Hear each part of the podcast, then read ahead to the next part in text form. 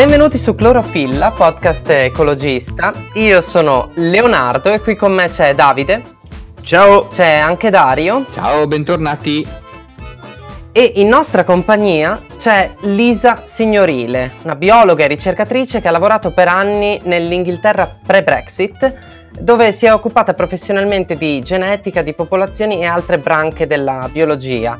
Oltre che scienziata, è blogger e scrittrice e dal 2007 tiene un seguitissimo blog, l'orologiaio miope, dai quali sono stati tratti anche dei libri tradotti in diverse lingue. L'intento è di presentare al grande pubblico tutte le strane specie animali che almeno per i canoni dell'Homo sapiens sono presenti in natura. Quindi benvenuta Lisa e grazie, veramente grazie per essere qui con noi questa sera. Grazie per avermi invitata e mi fa molto piacere essere qui con voi. Ti abbiamo invitata qui stasera per eh, parlare di un tema che, dirò la verità, l'ispirazione mi è venuta dopo aver visto un post dell'autore di fumetti Silver con tanto di hashtag lo scorso 1 settembre eh, con scritto fate la cacca, non fate la caccia. In seguito a questo ho ritwittato questa sua vignetta umoristica e da lì è nata una discussione con un mio amico, una persona con la quale ho un rapporto cordiale, rispetto ad alcuni luoghi comuni che si pensano attorno alla caccia. Il fatto che lui fosse fermamente convinto che la caccia fosse stigmatizzata ingiustamente, quando in fin dei conti eh, se la selvaggina è procacciata a scopo di nutrimento, forse sarebbe stata quasi un modo più etico di rapportarsi agli animali rispetto a comprare la bistecca al supermercato che viene da un allevamento intensivo. Che cosa ci puoi dire su questa conversazione? Sicuramente ti è capitato di trovarti davanti a persone convinte, genuinamente, eh, di questa tesi. Eh, innanzitutto tutti noi per motivi di sopravvivenza del pianeta dovremmo comunque a prescindere ridurre il consumo di carne e il grosso della carne che mangiamo avviene da allevamenti intensivi che hanno due grossi problemi. Il primo, il primo è quello della, delle condizioni di welfare degli animali che sono eh, quasi inesistenti in molti allevamenti e il secondo è l'inquinamento. Quindi detto questo, Comunque eh, gli animali che vengono allevati sono specie selezionate, quindi sono animali da carne ehm, selezionati in modo da aumentare al massimo la produzione, quindi da un bovino eh, possono mangiare molte più persone. Con la caccia chiaramente questo non, non è più sostenibile perché eh, specialmente la caccia ai migratori che sono animali che sono già eh, stanchi di loro, chiaramente la, la, sostenibilità di 60, parliamo solo dell'Italia, i 60 milioni di persone non sarebbe concepibile dalla caccia. No, non ci sarebbero proprio i numeri di animali necessari a, eh, a sfamarci perché eh, ol- oltre a um, essere in, nel bel mezzo di una estinzione di massa, eh, abbiamo anche numeri che sono record come popolazione, non siamo mai stati così tanti e non ci sono mai stati così pochi animali, quindi chiaramente eh, la caccia non è sostenibile.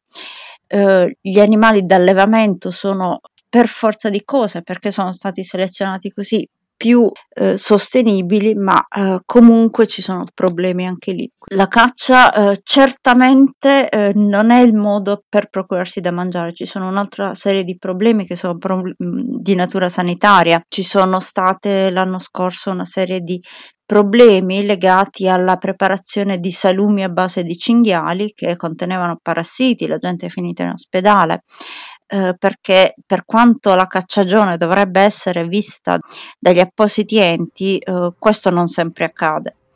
E quindi oggettivamente la caccia porta anche problemi di natura sanitaria, quindi dire io caccio perché quello che mangio è sano eh, non, è, non è esattamente vero. E c'è un ultimo problema ed è che quando gli animali vengono ehm, sparati coi pallini, Uh, l'estrazione di quei pallini non sempre è facilissima, quindi c'è anche un po' di piombo che rimane in quelle carni, il piombo è tossico. C'è un, un ulteriore problema sanitario, non solo le parassitosi, ma anche il consumo uh, a lungo andare di piombo. Oltre a questo problema, c'è anche il fatto che alcuni animali eh, vivono una vita selvatica, tra virgolette, me lo confermerai, nel senso che Così come si creano per le competizioni di pesca sportiva delle sorgenti di pesce artificiali, quindi pesce di allevamento che vengono liberati eh, appositamente per poter essere pescati, allo stesso modo ci sono animali che vengono allevati per poter essere cacciati, quindi sono animali che contro un cacciatore non avrebbero nessun tipo di speranza, non potrebbero scappare perché nemmeno sanno dove si trovano in quel momento. Lepri, fagiani, pernici, ce ne sono un po' che subiscono questo destino, sono allevati e poi rilasciati subito prima della stagione di caccia. Tantissimi muoiono investiti perché, come dici tu, non sanno neanche dove sono, non sono abituati, sono cresciuti in, in cattività. Diciamo che chiamarlo sport una parola un po' grossa. Però eh, sembra quasi che ci sia una, una soddisfazione psicologica nel eh, poter dominare la natura, o almeno questo dovrebbe essere quello che spinge eh, gli appassionati di caccia a, a continuare a praticare. È vero quello che dici tu, che noi nasciamo come istinti, come cacciatori raccoglitori. Siamo selezionati per avere una dieta onnivora e per avere un certo introito dalla caccia. Questo però nel Neolitico. Poi abbiamo imparato ad allevare. E, e quindi eh, oggettivamente abbiamo perso la necessità della caccia. Questo è un trend innegabile che, che continua. Io ho qui davanti a me i dati del numero di cacciatori che dal 2007 al 2017 sono diminuiti da 750.000 a 540.000, quindi sono perse in dieci anni 200.000 cacciatori. E questo trend è un trend che continua e continua e quindi uh, in qualche modo uh, è vero che per molte persone la, la caccia sembra essere qualcosa che, uh, di cui non, non, riescono a fare a meno, però fortunatamente sono sempre di meno. Questo trend in diminuzione è per una crescente sensibilità o perché l'età media del cacciatore aumenta e quindi eh, i cacciatori muoiono e non vengono sostituiti da nuovi cacciatori più giovani? Tutte e due, perché i, i più giovani hanno probabilmente un po' più di coscienza ambientale. Una licenza di caccia costa molto e soprattutto i giovani che hanno problemi col lavoro non tutti se la possono permettere e anche perché sono cambiate le tradizioni. Prima andare a caccia era uno status symbol, adesso vai a caccia la gente ti guarda anche un po' male, quindi sei molto meno motivato dall'andare a caccia, quindi effettivamente eh, ci sono sempre meno cacciatori, i giovani sono sempre meno motivati, quindi è una generazione che continua ad andare a caccia e che la cui età media continua ad aumentare e le nuove reclute sono sempre meno, quindi tutto sommato da questo punto di vista io sono ottimista, basta aspettare con una popolazione di cacciatori eh, con un'età sempre più elevata, eh, ci sono, eh, leggevo sul giornale un cacciatore 92enne che si è rotto un femore andando a caccia, ma meno male direi io, perché una persona che non ha più le mani ferme e non ci vede più tanto bene, non ci sente più tanto bene, perché insomma ha 92 anni. Anche perché sto, sto pensando che ha da 90 anni in poi non si può più avere la patente legalmente, esatto. invece si può andare a cacciare. Però si può avere il porto d'armi, esattamente. Quindi um, c'è, c'è, veramente un problema sociale perché poi gli incidenti di caccia sono un fatto e c'è gente che mh, rischia la vita per essere lì per caso. C'era un, uno che stava potando la vigna, un altro che passava in bicicletta, gente che si trova la facciata delle case riempite di rosate di pallini, perché i cacciatori possono entrare nei fondi privati. E non, non dimentichiamolo, quindi stai a casa tua, ti arriva una rosata di pallini. E questo succede anche spessissimo. E soprattutto per via del fatto che eh, sono molti, moltissimi sono oltre l'età pensionabile, quando anche avere la patente ti costa una revisione relativamente frequente. Questo è un problema sociale. I cacciatori, ricordiamoci, possono avere un numero indefinito di armi da fuoco messe in mano a persone con un'età abbastanza elevata, quindi che magari cominciano ad avere qualche problema di mano ferma. Questo è un problema. Il secondo problema è quello del piombo. La comunità europea finalmente recentemente ha vietato l'uso del piombo nelle aree umide. Il piombo, ricordiamoci, l'hanno tolto dalla benzina, cioè non si usa più il piombo per quasi niente perché lo sappiamo che è tossico. L'avvelenamento da piombo dà effetti sul sistema nervoso, una malattia che si chiama saturnismo, che è piuttosto grave. Adesso, in teoria, non si può usare più il piombo per cacciare nelle aree umide perché entra eh, nel, nei cicli, quindi bioaccumula, prima entra nei microorganismi e poi via via nelle reti trofiche sempre più in alto e si trovano per esempio tanti uccelli avvelenati col piombo che muoiono non perché sono stati attivamente colpiti da pallini, ma perché sono stati avvelenati da pallini che sono rimasti nell'ambiente. Quindi in teoria questo nelle zone umide non si può più fare, si può fare in tutto il resto dei territori dove si può cacciare. I cacciatori possono liberalmente spargere piombo nell'ambiente. Secondo te andrebbe vietata o comunque regolamentata in maniera ancora più severa oppure è solo, insomma, diamo, diamo tempo al tempo e tra una decina d'anni probabilmente, insomma, il problema non sussiste più? Il problema è che noi non sappiamo quanto tempo abbiamo. Eh, abbiamo un tasso di estinzione delle specie che è oltre mille volte superiore a quello che dovrebbe essere. Quindi siamo letteralmente in mezzo a un'estinzione di massa per tanti fattori antropici. In Europa vengono uccisi dalla caccia 25 milioni di uccelli ogni anno, è un numero interessante, potremmo farne eh, a meno perché non sappiamo gli effetti ecologici di eh, un'attività di questo tipo. Teniamo presente una cosa, le armi sono sempre più perfezionate, le armi di oggi non sono le armi di un secolo fa, eh, noi oggi abbiamo carabine con una portata di un paio di chilometri. La letalità delle armi è aumentata, quindi anche se i cacciatori sono di meno, non necessariamente le, pre- le prede sono di meno.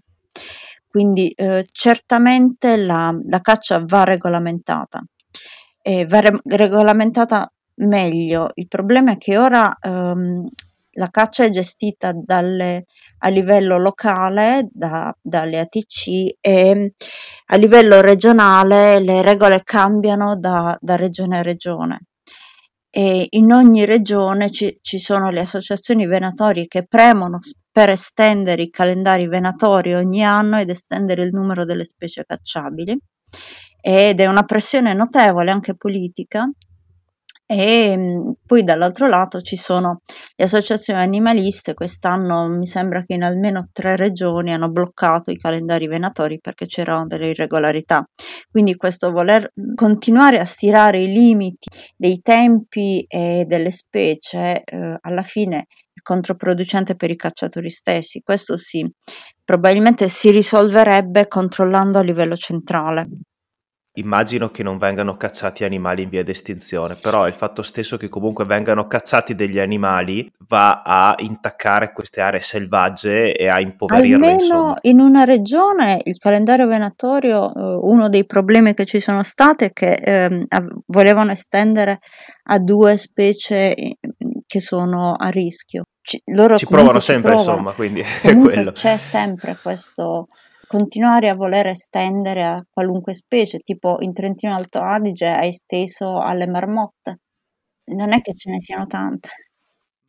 Anche quando si sente, tipo sentivo quest'estate che mi sembra proprio forse in Trentino ci fosse raggiunto un certo livello di cervi, se non sbaglio, o Veneto. comunque insomma quando aumentano di numero certe specie, sembra che l'unica soluzione sia, oh, via, bisogna far fuori, non lo so, 900 esemplari perché 3.000. sono troppi. È veramente, ecco, è veramente l'unica soluzione oppure insomma c'è, c'è qualcosa di più Per le associazioni venatorie la, la, soluzione è controllare eh, il numero di mh, ungulati e allo stesso tempo controllare il numero dei predatori, cioè loro vogliono abbattere tanto i cervi quanto i lupi ed essere l'ago della bilancia, solo che il problema è che gli ecosistemi non funzionano così, non si può delegare a, a dei cacciatori, tra l'altro anziani, il controllo degli ecosistemi. Non sono il giardinetto di casa che noi possiamo prevedere, qui ci metto una begonia e lì ci metto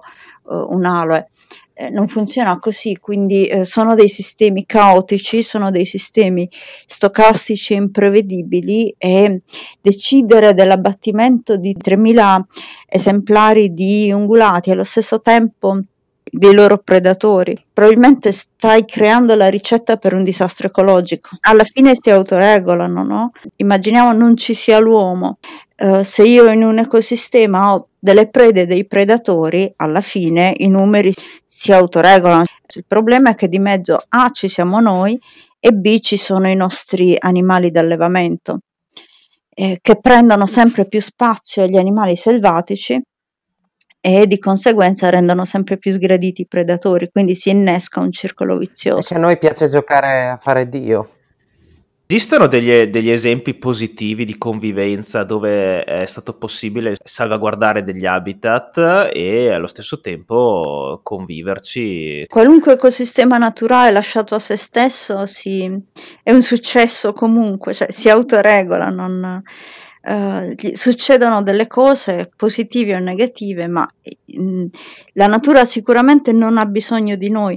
Ci sono i parchi naturali in realtà che sono proprio quello, sono dei, delle zone dove teoricamente la nostra influenza dovrebbe essere minima e la natura dovrebbe mm, regolarsi. In realtà questo non succede veramente. Diciamo che eh, anche nei parchi, quando, la, qualora si decide per la selezione, la selezione non è fatta esattamente su una base scientifica di eh, randomizzazione, cioè di scelta completamente casuale. Ma questo porta anche a delle conseguenze. Mi viene in mente, avevo letto qualche anno fa in Africa eh, che c'erano degli elefanti che avevano cominciato a nascere maschi senza zanne, proprio perché questi venivano uccisi per ricavarne l'avorio. Ma la dimensione media delle zanne dei, degli elefanti si è ridotta tantissimo nell'ultimo secolo degli, dell'elefante africano, comunque. Eh, questo è un fatto indiscusso ed è di nuovo dovuto al fatto che eh, noi abbiamo armi sempre più sofisticate e mh, mm, con, con, le quali possiamo tranquillamente scegliere quale individuo um, uccidere e ovviamente quale trofeo vogliamo. Noi stiamo facendo una enorme selezione artificiale sulle specie selvatiche in questo modo. Non so se conosci, mi sembra che sia sulle tue posizioni eh, Lisa Kemmerer, è un'autrice americana. Avevo letto un suo libro che si chiama Mangiare la terra, etica ambientale e scelte alimentari. Lei parlava de- della scelta vegana, dell'impatto insomma degli allevamenti, ma c'era anche un capitolo dedicato alla caccia. Al di là di alcuni punti che abbiamo già toccato, uno degli aspetti era che è un punto di vista che mi trovo anche d'accordo, ovvero che spesso i cacciatori comunque hanno una sorta di amore verso la natura e anche verso gli animali che cacciano. È una forma un pochino perversa, se possiamo chiamarla, però c'è comunque una certa attenzione verso l'animale, verso l- la cattura dell'animale perché ha, amano quel tipo di animale. Mi rendo conto che sto dicendo delle cose un po' paradossali. E lei diceva che eh, una delle, tra virgolette, soluzioni o comunque una transizione che era in atto era il passare dal catturare l'animale al catturare la fotografia dell'animale. Quindi lei eh, suggeriva e stava osservando che comunque in America pur con tutti i suoi difetti, c'era stato un passaggio per il cui se, non so, 50 anni fa il cacciatore andava a caccia, adesso era più probabile che la stessa persona andasse armata di teleobiettivo a catturare lo scatto di un animale particolarmente raro. Credi possa essere comunque una transizione auspicabile o comunque un qualcosa di positivo? Premessa, secondo me uh, l'equazione io amo gli animali e quindi li uccido Uhm, cioè e quindi distruggo quello che amo, è una parafilia niente male, ehm, eh, ed è anche piuttosto inquietante. Diciamo che, uhm, sostenere allo stesso tempo di di amare gli animali e, ehm, di ucciderli per sport, io lo io è una cosa che trovo estremamente inquietante. È anche vero però che noi, abbiamo ancora i geni dei cacciatori raccoglitori, tutto sommato i 10-8 mila anni che ci separano dal Neolitico dal punto di, vista genetico è, è niente. E quindi eh, effettivamente eh, noi siamo ancora, abbiamo eh, l'idea delle, della eccitazione della caccia, dell'inseguimento è tutto benissimo, per carità. Il problema è che il cacciatore del neolitico aveva l'ascia di pietra e l'arco di legno con cui uccidere gli animali, quindi quello era effettivamente uno sport perché non sempre vinceva il cacciatore, perché si era ad, ad armi abbastanza più pari. Eh, però questi istinti eh, ci sono ancora, mm, possono certamente essere dirottati verso qualcosa di più ecologicamente sostenibile. Ed è soprattutto molto auspicabile che questo accada con un caveat però. Nel senso che adesso ci sono tantissimi fotografi naturalistici che fanno delle, delle foto che per carità sono tecnicamente bellissime però poi si scopre che sono artefatte e, e, allora vedi che per esempio c'è la rana incollata con l'attack su un supporto per rimanere lì in posizione o messa in freezer in modo soprattutto gli anfibi non muoiono subito ma chiaramente si fermano e quindi sta lì surgelata e tu la puoi fotografare, ma chiaramente questi sono abusi che si commettono sugli animali. Eh, poi ci sono quelli che vanno per esempio vicinissimi ai nidi e disturbano la nidificazione perché loro devono fare la foto bellissima del, dell'uccellino, ma magari la loro presenza lì disturba talmente tanto la nidificazione che i genitori lasciano il nido. O anche lo dicevano per esempio questo del well watching, dell'andare a guardare le balene, che continui team di turisti che vanno a guardare la riproduzione delle balene che, che, sono in fase di corteggiamento va a interferire poi con la riproduzione delle balene. Quindi certamente qualunque cosa è meglio di, di un animale morto, finché è vivo insomma c'è speranza però anche le attività per esempio di fotografia naturalistica andrebbero controllate in modo da non arrecare disturbo alla fauna. Eliminiamo poi gli incollamenti, gli inchiodamenti, cioè con i chiodi, eh? bisogna eh, essere un po' cauti. Un altro divulgatore scientifico eh, attivo su YouTube aveva poi parlato di un modo di praticare caccia piuttosto innovativo. Non si tratterebbe nemmeno di caccia, però anche per ricollegarci al, al concetto che hai criticato prima relativo al controllo eh, della popolazione. C'è una pagina su Facebook che si chiama Eat Invaders basa il proprio messaggio sul praticare il consumo di, di, animali, ma solo di quelli che sono veramente dannosi per un certo ecosistema, cioè sulla base di studi scientifici che certificano che un animale sia una specie aliena, cerchiamo di porre rimedio e quindi danneggiamo, tra virgolette, questa specie aliena. Tu ti sei occupata dello scoiattolo grigio americano, che per chi vive in Inghilterra è impossibile non notare perché brulicano ovunque, sono, sono dappertutto. E ho scoperto di, di, recente che è diffuso anche in Italia. Avrebbe senso che, che ci mettiamo veramente ad arrostire scoiattoli grigi? Secondo me no. Ma questo è un discorso piuttosto complicato e secondo me va valutato da specie a specie. Uh, cominciamo da, dall'Inghilterra. L'Inghilterra aveva una sua sottospecie di scoiattolo comune, di scoiattolo rosso, che era bellissimo tra l'altro perché aveva il pelo eh, arancio-rosa e la coda bianca in inverno, era un animale veramente molto bello. Si è estinto perché è stato eh, portato all'estinzione dalla caccia. Li ammazzavano perché dicevano che scortecciavano gli alberi. E quindi a un certo punto nell'Ottocento questa sottospecie inglese si è estinta. Allora hanno importato gli scoiattoli rossi dall'Europa. Non erano tanti, contemporaneamente hanno importato anche gli scoiattoli grigi americani. Contemporaneamente hanno anche distrutto tutto l'ecosistema, perché nel frattempo c'era la rivoluzione industriale, c'era l'Ottocento, le fabbriche di Dickens, eccetera, eccetera. L'Inghilterra era arrivata ad avere un 2-3% del territorio forestato perché avevano tagliato completamente le foreste, anche le foreste storiche come la foresta di Sherwood, quella di Robin Hood. Gli scoiattoli rossi erano in realtà quelli di importazione ed era la sottospecie centroeuropea e gli scoiattoli grigi comunque avevano la meglio perché erano più competitivi, erano più grossi, eccetera, eccetera. E, e hanno rimpiazzato gli, gli, scoiattoli rossi, che comunque non erano più quelli originali.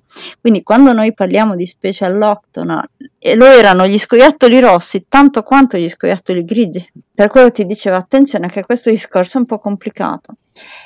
Adesso uh, che stanno riforestando finalmente l'Inghilterra, si potrebbe spingere verso, come stanno facendo, uh, verso lo scoiattolo rosso.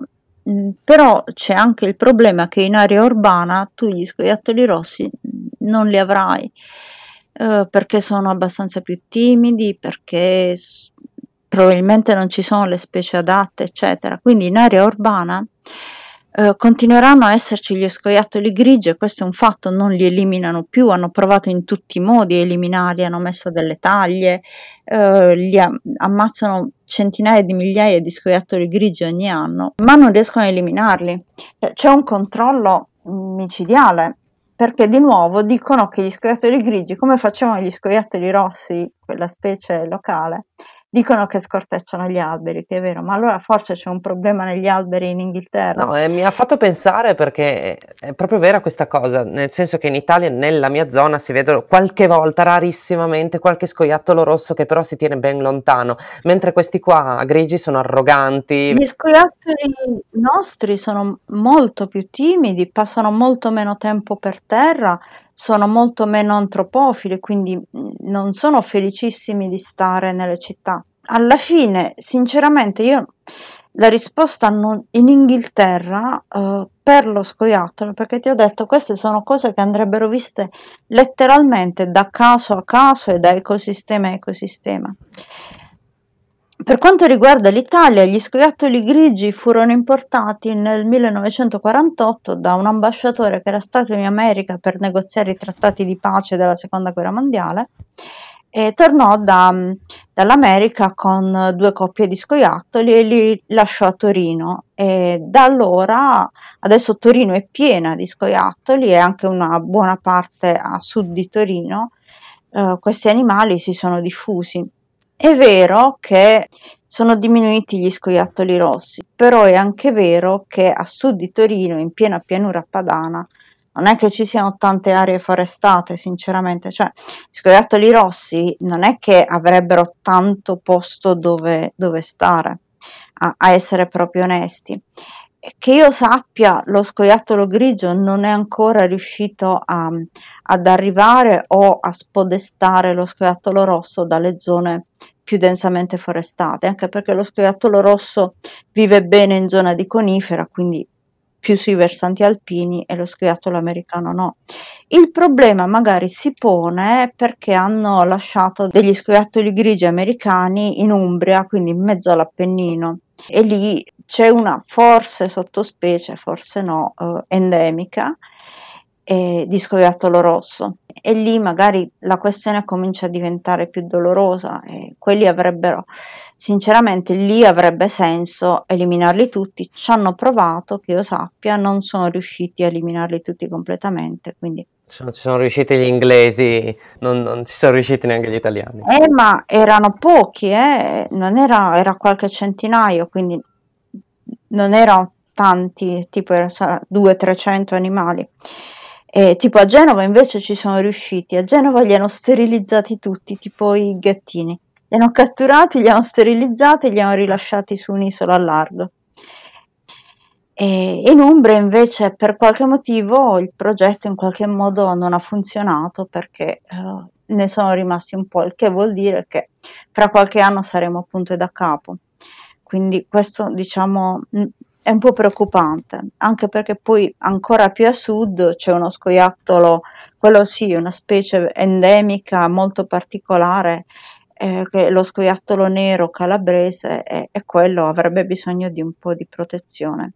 Ma lui ah, deve mhm. competere con un altro scoiattolo che viene dalla Thailandia, che hanno rilasciato nelle, dalle sue parti. Oh, In Italia abbiamo quattro specie di scoiattolo alloctono, non solo quelli grigi americani.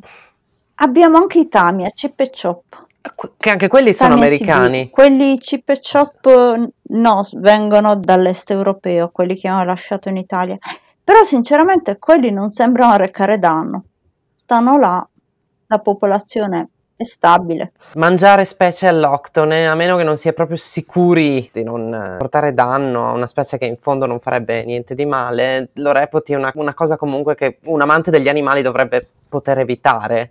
Anche, non lo so, mi viene in mente il gambero rosso della Louisiana che infesta il fosso davanti a casa mia, per esempio, oppure c'era, c'era un'altra, la, la, tartaruga senza guscio, che è anche molto dannosa. Allora, mangiare un selvatico comunque ti espone sempre a rischi, perché i selvatici comunque hanno parassiti, quello è, è, un, è un fatto. Poi se tu decidi di assumerti questo rischio, va anche bene. Il gambero della Louisiana, affrontiamolo da un altro punto di vista. Fortemente invasivo, stanno dappertutto, si moltiplicano tantissimo e sono diventati un fast food per aironi, per esempio. Tutti questi gamberi hanno quello che gli scienziati chiamano un ruolo ecosistemico. È vero che sono invasivi, per carità, è vero che competono con le specie nostrane di gambero, però è anche vero che per alcuni uccelli improvvisamente c'è un party continuo.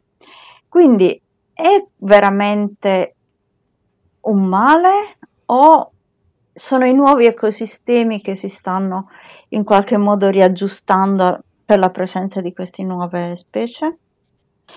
Ti faccio un esempio, a casa ho una specie di una pianta americana infestante che è terribile, l'ho trovata, non l'ho piantata io, che è terribile, questa anche in America fa uh, monoculture di se stessa e cresce, cresce, cresce, soprattutto in Europa no, non va bene avere questo tipo di vegetazione. E però questa pianta fa dei fiori che piacciono tantissimo alle api e le api lo sappiamo che sono in difficoltà. Ora, se tu domani riuscissi a eliminare completamente questa pianta, toglieresti una fonte di cibo notevole a delle, una specie che già L'ape mellifera o tu, anche tu, tu, Quasi tutti gli imenotteri sono in difficoltà. Sono tutti ghiotti per questa pianta comunque. Ma l'ape mellifera e i bombi sicuramente. E sono entrambe, soprattutto i bombi, sono specie che soffrono parecchio. Se hai i miei bombi che, che vivono nell'intelaiatura della finestra, io sono felice di vederli lì attraverso i vetri, quindi me li guardo cosa fanno. Escono da casa e a un metro hanno il fast food, per carità. Se io togliessi tutto, che succederebbe ai bombi? E quindi non l'ho tolto, cioè, ho lasciato lì la pianta infestante. Ogni volta che noi agiamo sugli ecosistemi, abbiamo, non sappiamo esattamente quali saranno le conseguenze delle nostre azioni perché sono sistemi caotici. Ogni singola volta che noi pensiamo di intervenire su una singola specie, tipo questa è una specie alloctona, non mi piace, la tolgo. Eh, quella non era una cosa isolata, era parte di un ecosistema che si stava adattando alla, alla, presenza della nuova specie. Quello che dovremmo fare, secondo me, non è tanto intervenire sulle specie che, specie che già ci sono e che è quasi impossibile eliminare una volta che sono arrivate. Secondo me quello che dovremmo fare dovrebbe essere cercare di limitare il numero di specie che noi muoviamo, almeno quelle che muoviamo volontariamente, tipo uh, quelle che i cacciatori rilasciano, mh, mm, tipo le, le, hanno lasciato le mini lepri, i cinghiali, i pescatori che rilasciano un po' di pesci a caso, la pet trade, gli animali esotici che vengono presi da zone esotiche, vendute e poi occasionalmente rilasciate in ambiente.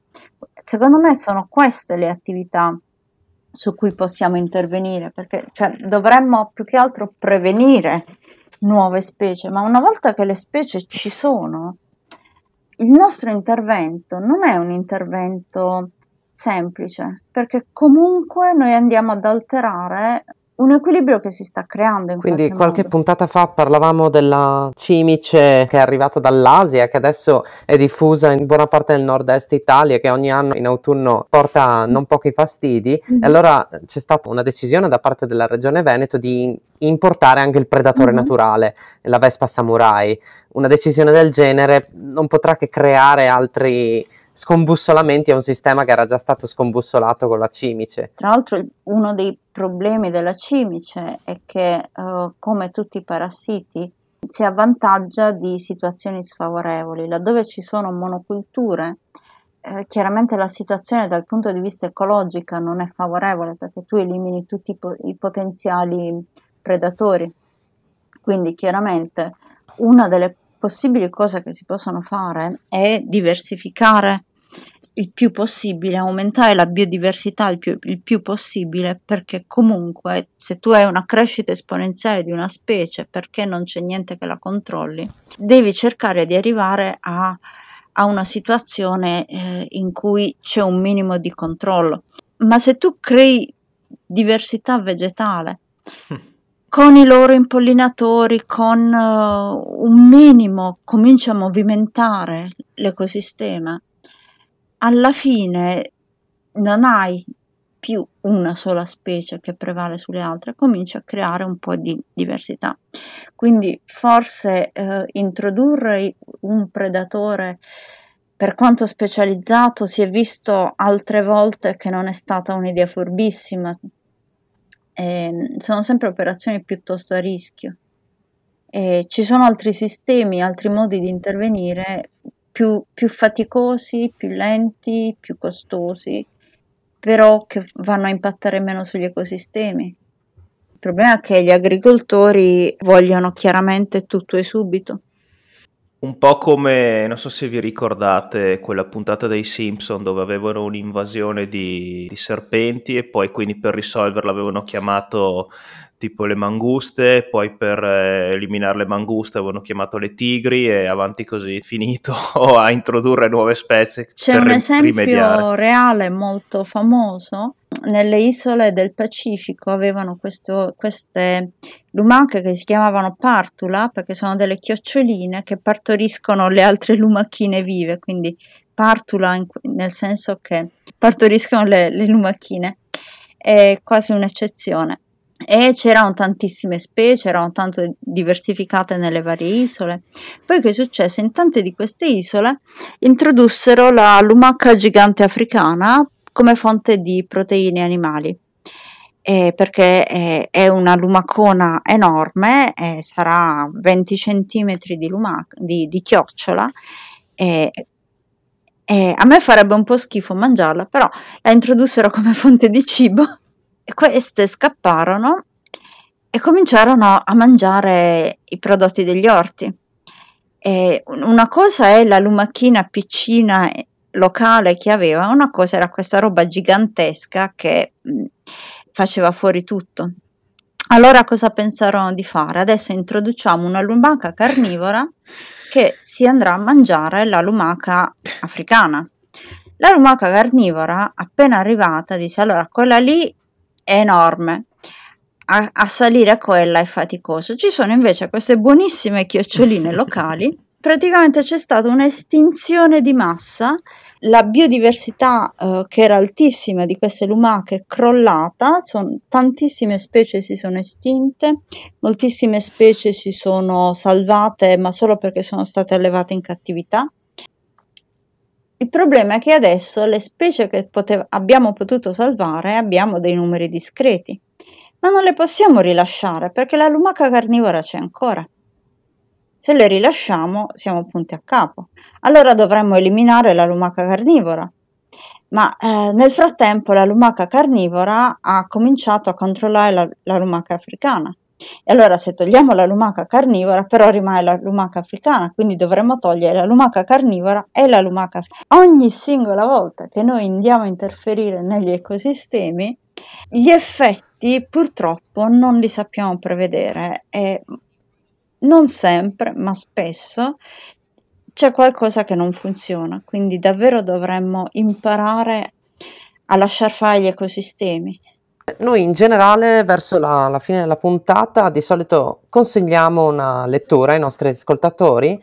Eh, nel nostro caso ci sentiremo di consigliare i tuoi libri prima di tutto, L'orologiaio miope. Il coccodrillo come fa e il, il viaggio alla necessità, che parla appunto de, degli animali che si muovono da un continente all'altro, parlando di all'Octoni. C'è qualche altra lettura inoltre che, che, ti ha colpito in particolar modo che, che, vorresti consigliare, magari anche sul tema? Non posso che consigliare Spillover di David Quammen perché... Ah, certo, certo, grande classico del 2020. Esattamente, ma perché... Eh, perché il problema è che dobbiamo cominciare a rivedere il nostro rapporto con gli ecosistemi, perché ci siamo resi conto che la distruzione degli ecosistemi può avere tante conseguenze, molte delle quali spesso difficili da prevedere, tipo adesso ci ritroviamo in mezzo a una pandemia che ha ucciso un milione di persone e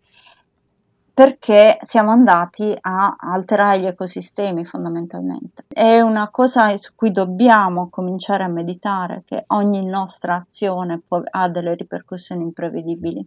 Kwame è un giornalista in realtà e ha visto giusto. Mentre noi parliamo, in questo momento in Africa c'è in corso un'epidemia di Ebola, per lo stesso motivo. E c'è in corso in Cina del Nord e in Mongolia un'epidemia di peste locale per carità, eh, ma perché la gente si mangia le marmotte, ma non perché ha fame, perché le interiora crude delle marmotte vengono considerate medicina curativa per non so che, qualunque cosa sia non è vero. Non ne usciremo più. Perché come Leonardo, eh, che tra un po' comincerà a fare barbecue col gambero rosso che prende davanti casa, hanno queste idee. No, e... però... Sì, ma almeno se fa barbecue e la cuoce bene, magari già risolviamo i problemi dei virus. Allora niente sushi di gambero rosso, eh. ma... facciamo così.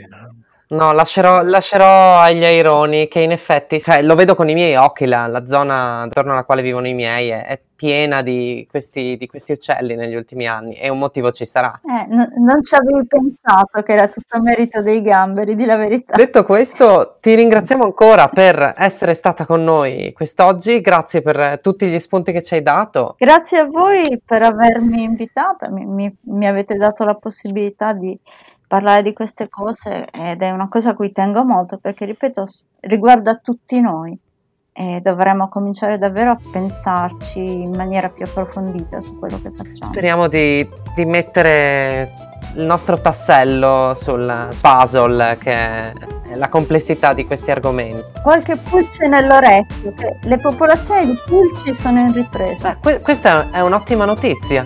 Ci ha, ci ha messo la, la, pulce nell'orecchio pulci, allora, dai. Le, le pulci stanno beneficiando dal fatto che non usiamo più il DDT. Ah. Chiudiamo con questa buona allora, notizia. Anche quando si parla di animali, non fossilizzatevi, siate fotosintetici. Ciao, ciao. Ciao, ciao da Clorofilla, ciao a tutti.